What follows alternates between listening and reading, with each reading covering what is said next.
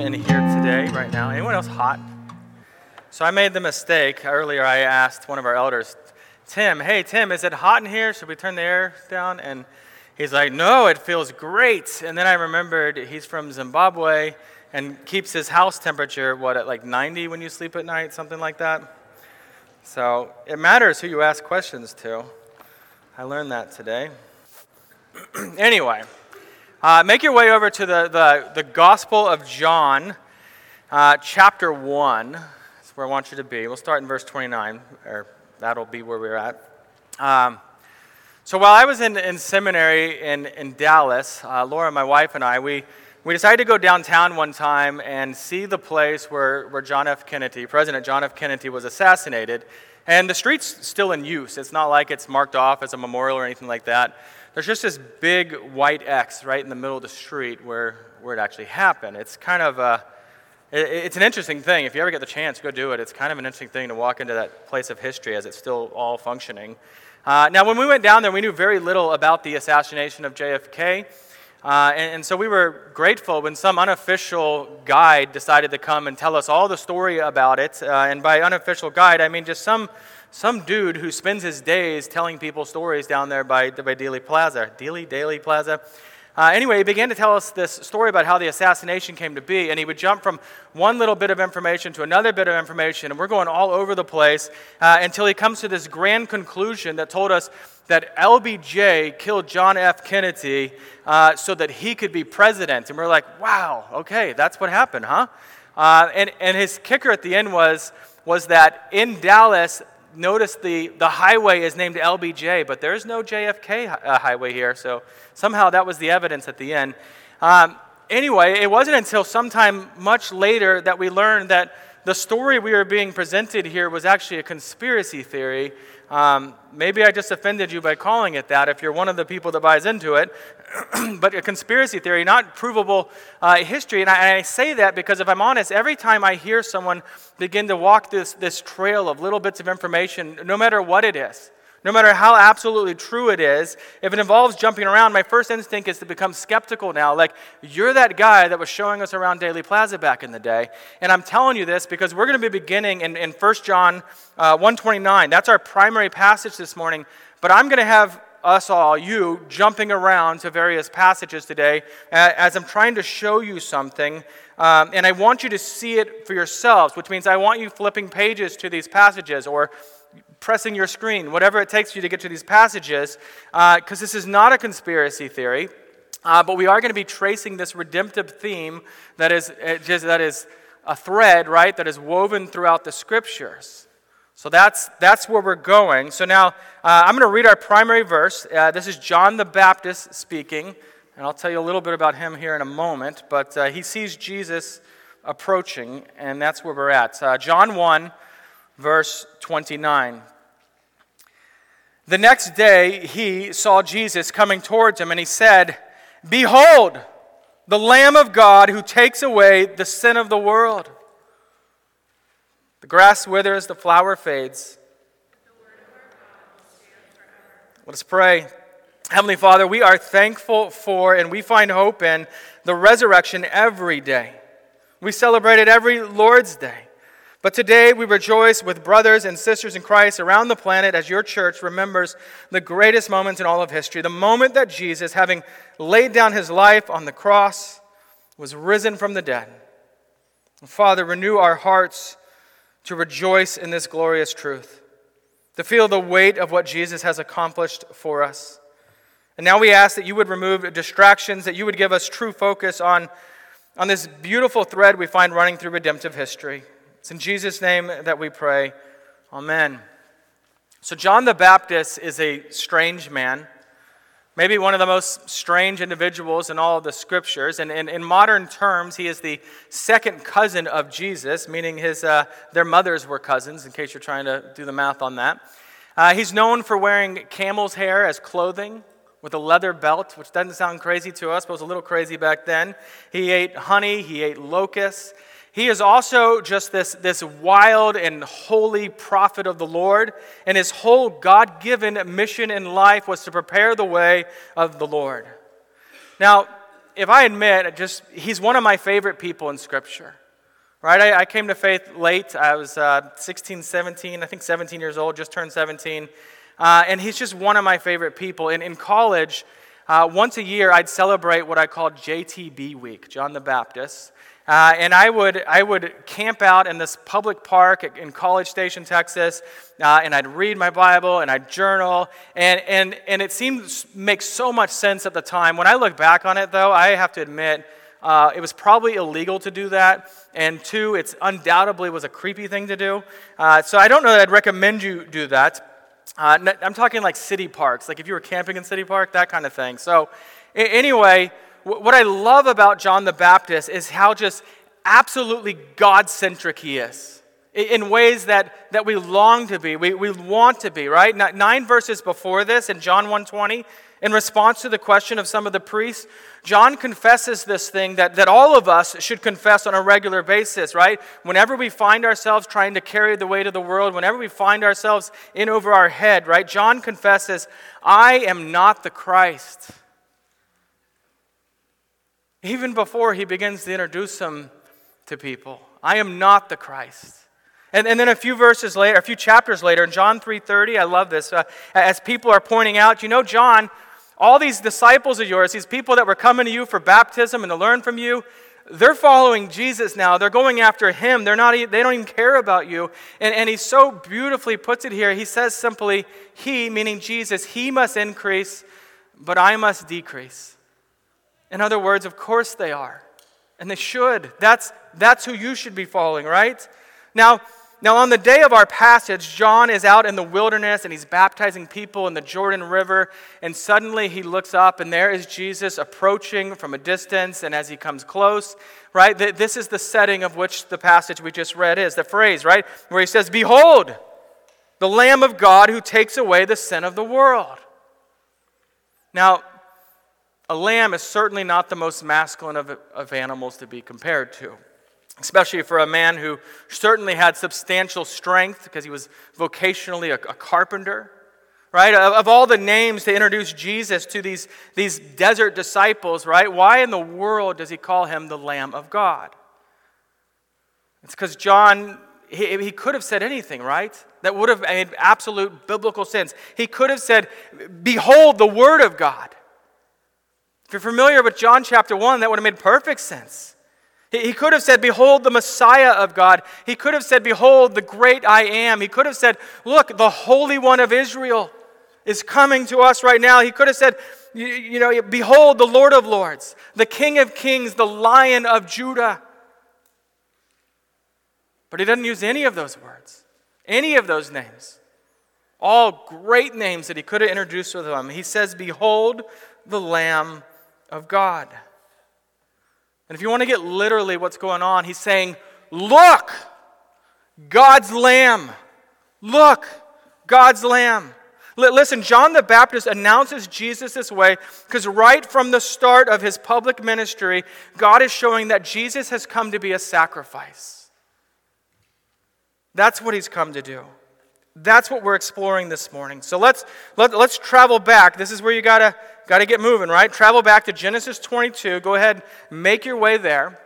Uh, this, if you're, if you're thinking time wise, this is somewhere around the year 2000. You can argue that, uh, but somewhere around the year 2000. Uh, and again, no one's worried about Y2K here because we're talking 2000 BC. Uh, and sometime, some years before this, when, when Abraham is, or Abram is 99 years old, this is what I'm about to tell you. This is Genesis 17, but you stay in 22. Uh, anyway, in, in Genesis 17, at that time, the Lord appears to Abram. That's his name before God changes it on this day. Uh, and at that time, God reveals himself saying, I am God Almighty. Right? That's his introduction to Abram.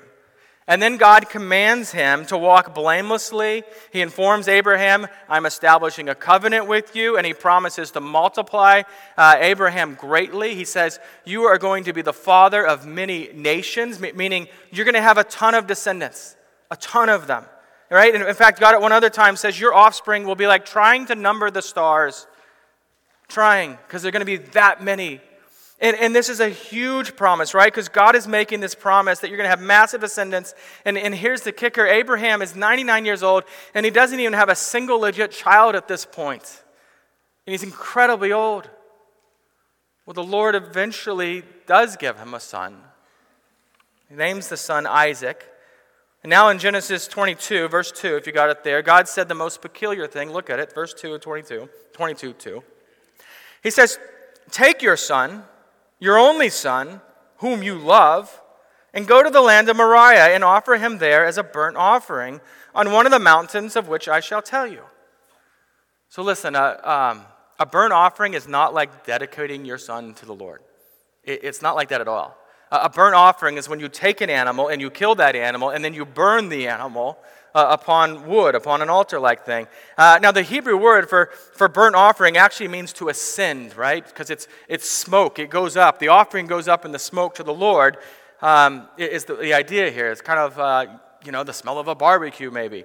Uh, th- that's why when, when, when Noah gave a burnt offering after leaving the ark, we learned that that offering was a pleasing aroma to the Lord, right? The Lord's accepting that. We see it throughout the Old Testament, right? That it was a pre- pleasing aroma to the Lord.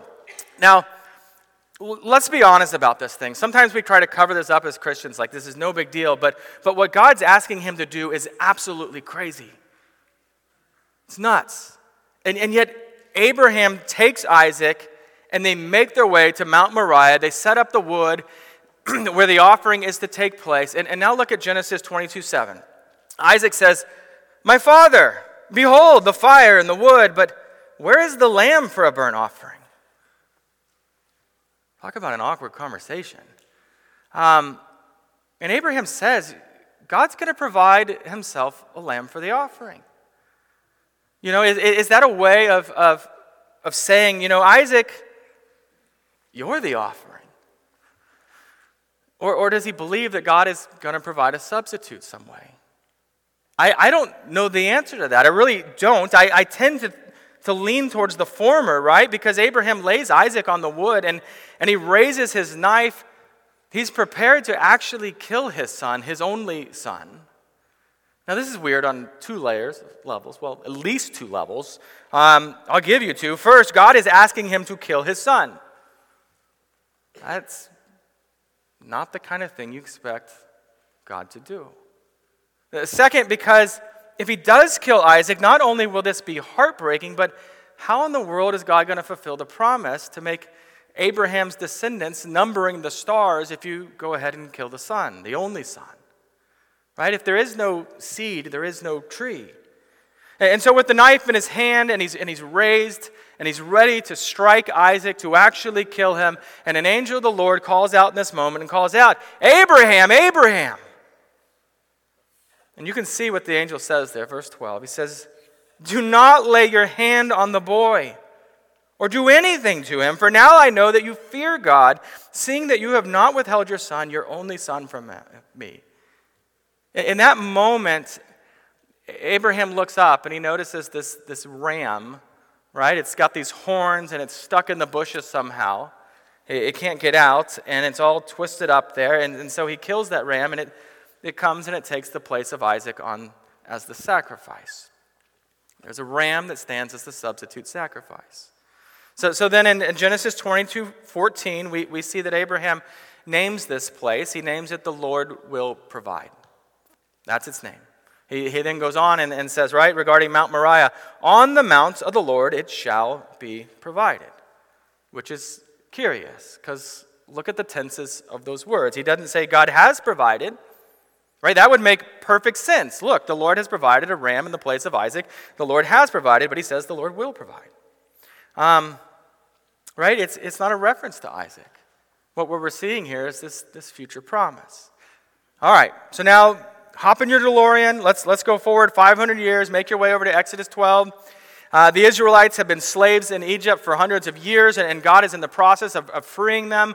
All those wonderful plagues are happening the frogs and the gnats, and the, the hail and the locusts, and the boils and the water, and so on. And, and the tenth and final plague is, is that God will send an angel who will pass through the land, pass by the homes, right, and strike down the firstborn of every single household. Out of curiosity, how many are the firstborn male in your house? All right, you guys are toast. Um, right? That's, that's what it is. Now, the judgment of God is going to be severe here. But as with all of God's judgment, there is a way of salvation. You, you see it there in verses uh, 3 through 5 here. God tells the Israelites, Take a male lamb, one without blemish, and kill it. And then, using this scraggly plant called hyssop, uh, they are to paint the blood upon the door frames. Right?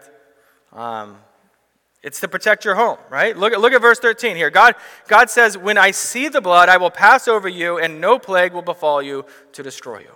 They, they are then instructed you go inside your house, inside your home, and you do not come back out until morning. Do not. Be- because they are, they are safe only if they will shelter under the blood of the Lamb. And so then that night in Egypt, every family experienced death in their house either a dead son or a dead lamb in the place of their son. The lamb is a, a substitute sacrifice, or theologically speaking, substitutionary atonement here.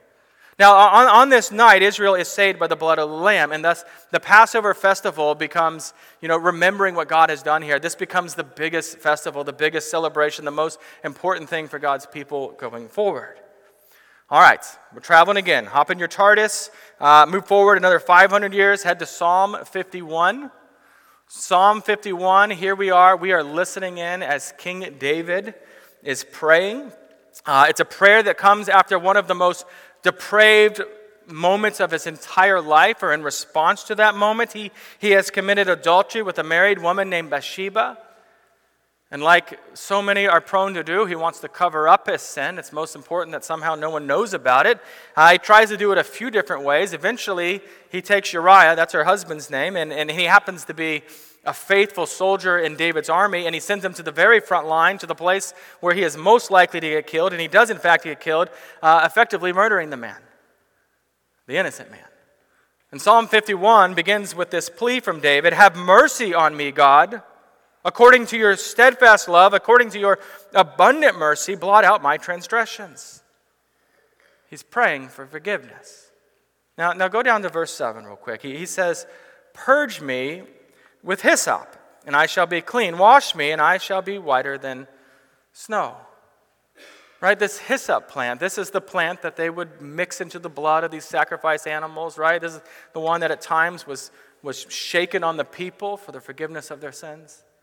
Right here, he, here he's mentioning the hyssop, but there's no mention of the lamb. He's, he's inferring, you know, God has the hyssop used in, in, in these sacrifices, but does God have the lamb?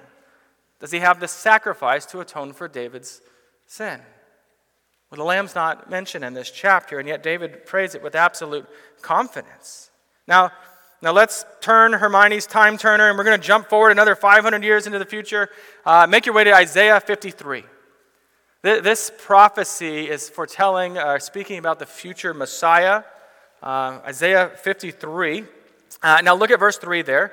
Uh, listen to how it presents Christ. He was oppressed and he was afflicted, and yet he opened not his mouth, like a lamb that is led to the slaughter, and like a sheep that is before its shear, shearers is silent. He opened not his mouth.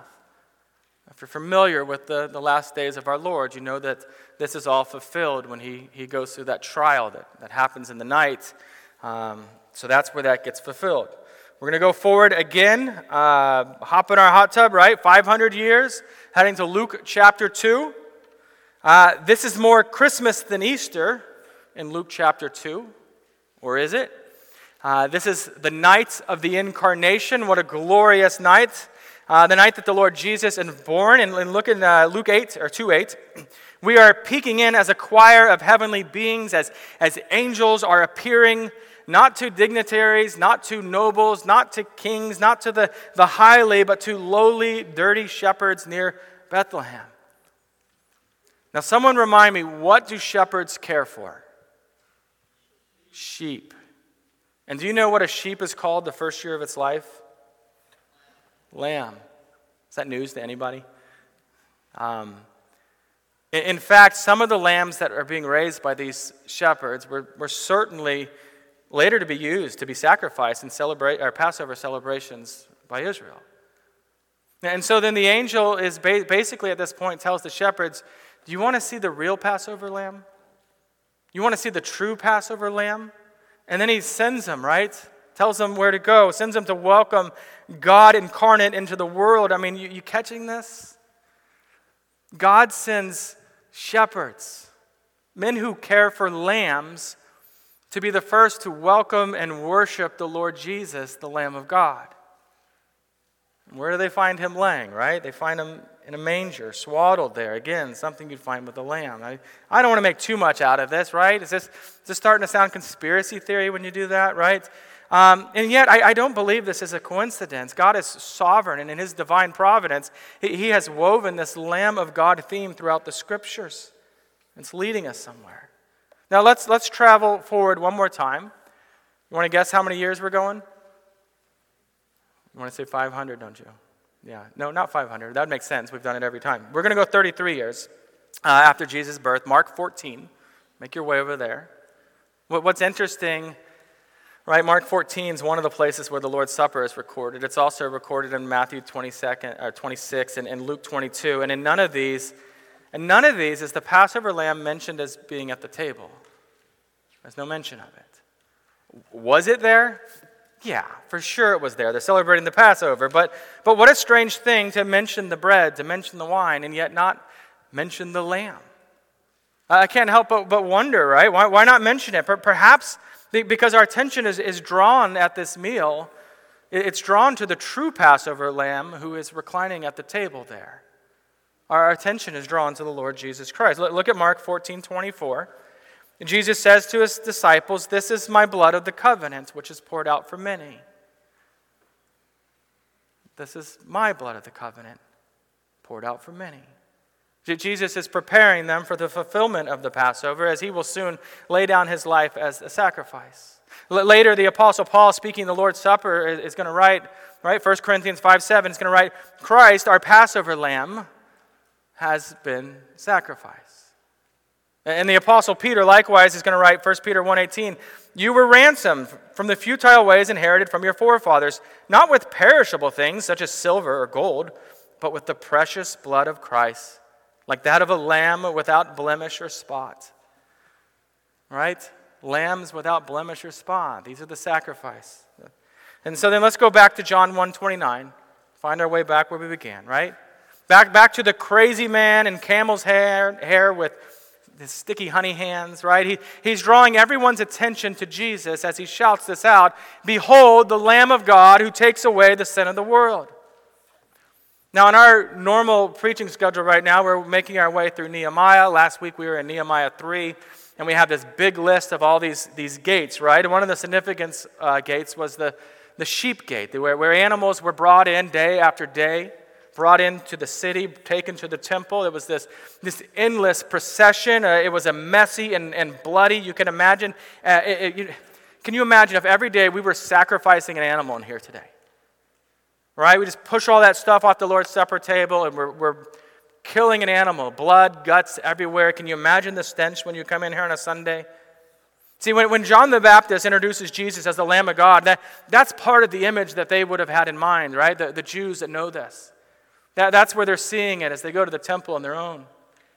What, what they wouldn't understand until later is that Jesus is the one who's going to fulfill the continual daily sacrifices in the temple. What they wouldn't understand until later is that, that Jesus is the meaning of all the festivals, all the rituals going on there. What they wouldn't understand is how Jesus truly is God's Lamb, the, the, one who, the one God provides for the sins of his people. In fact, that, that phrase at the end that, of what John's shouting out, right? Who takes away the sin of the world, that phrase takes away, takes away is more literally means to take up, right? You collect something and bring it to yourself. It, Jesus takes away our sin by taking it up upon himself. Jesus is the ultimate substitutionary atonement. As uh, R.C. Sproul has said, Jesus' death was not to satisfy God's justice for Jesus' own sins, because he had none but for the sins of others. He, he stepped into the role of the substitute representing his people. And where does this history shattering sacrifice actually occur? Right? It happens at a place called Golgotha, which is in Jerusalem. Well, there's, there's something interesting about Jerusalem. You don't have to turn there, but in 2 Chronicles 3 1, it's kind of a throwaway statement there, but we read this. It says, And then Solomon began to build the house of the Lord in Jerusalem on Mount Moriah. Now, you remember where we saw this Mount Moriah earlier today? Back in Genesis 22, verse 14, when God provided a lamb in the place of Isaac, the very mount where, that Abraham referred to as on the mount of the Lord, it shall be provided. Now, we, we, we can't know how near to the exact same location these two events happen, but certainly the Lord does provide the sacrifice of Jesus in the same uh, general location that Abraham named, the Lord will provide. It all comes around. And just like Israel escaped the judgment of God in the 10th plague by sheltering under the blood of the Lamb, you and I, we, we too escape the plague of the, uh, of the divine judgment by sheltering under the blood of the Lamb. Under the blood of the Lamb of God, under the blood of Jesus. As, as Glen Scrivener so beautifully puts it, in Egypt, God did not inspect the inside of the house, He looked for the blood on the outside. Likewise, salvation is not about the perfection of our lives, but rather it's about the merit of Jesus' sacrifice. It's all about whose blood you are sheltering under. So at this point, you might be thinking, this is the least Eastery sermon you've ever heard, right? We haven't even mentioned the resurrection. Uh, not even a bit. Well, let's, let's look at one more passage. It's Revelation 5, right? The Apostle John is here. Uh, he's been given this, this vision. Uh, this is later in his life. It's his vision of the future, and, and he obediently writes it down as the Lord tells him to. Uh, first, look at Revelation 5 6, which says, Between the throne and the, four, throne and the four living creatures, and among the elders, I saw a lamb standing as though it had been slain. First of all, how, how is a lamb that was slain standing? You know, they. Do I need to explain this to you? Dead animals don't stand, right? Uh, or, or, more curiously, why, why does it say as though it had been slain? Not, you know, because it is sitting there slain. You, you see, it's, it's worded that way because the lamb was slain, but it's no longer slain. It's come back to life, right? It, Jesus has resurrected. Jesus is alive. As, as, as we hear the resurrected Lord say himself, Revelation 1 18, right? Here he's speaking. He says, I died, and behold, I am alive forevermore, and I have the keys of death and of Hades. Jesus, our Lord, is alive, and all who trust in him by grace through faith, though we also die, will die, right? We will be resurrected and live forevermore at peace with the Lord, with God. In Revelation, the heavenly creatures are singing not about Jesus. It's important. They're not singing about Jesus, they're singing to Jesus. Right? They're singing to him because he's alive. It's, it's not a memorial. And, and they're singing this Worthy are you to take the scroll and to open its seals, and you, for you were slain, and by your blood you ransomed people for God and every, from every tribe and language and people and nation. And so then, this foundational identity of Jesus is what John the Baptist, in fact, shouted out on that day when he first introduces him. His public ministry begins. The Lamb of God who takes away the sin of the world. Can you hear him shouting this? Behold, the sacrifice Look, the blood, the bleeding lamb, right? Behold your Savior. So, you want some application today? Let me give you one. Behold Jesus. If you haven't already put your faith in Jesus, you must be sheltering under the blood of the Lamb. And Christian, behold the Lamb of God who was slain for your sin and raised to life and victory over death. Behold him. Remember him. Worship him. Relate to him in prayer. Trust him in suffering. Rest in him. Shelter under his blood. Yes, let us behold the Lamb of God who takes away the sin of the world the Lamb who laid down his life, and the Lamb who was resurrected to eternal life, which we all look forward to ourselves. Let us pray. Lord God Almighty, may all who are present here today in newness of life truly behold the Lamb of God. May we who have faith in Christ have renewed hearts that are filled with gratitude. May we have changed lives that reflect who we are in Christ. And Holy Spirit, for, for those who are here with questions, with doubts, would you give faith to believe? Give the only hope that can truly satisfy our wandering hearts. In the name of Jesus, the Lamb of God, we pray. Amen.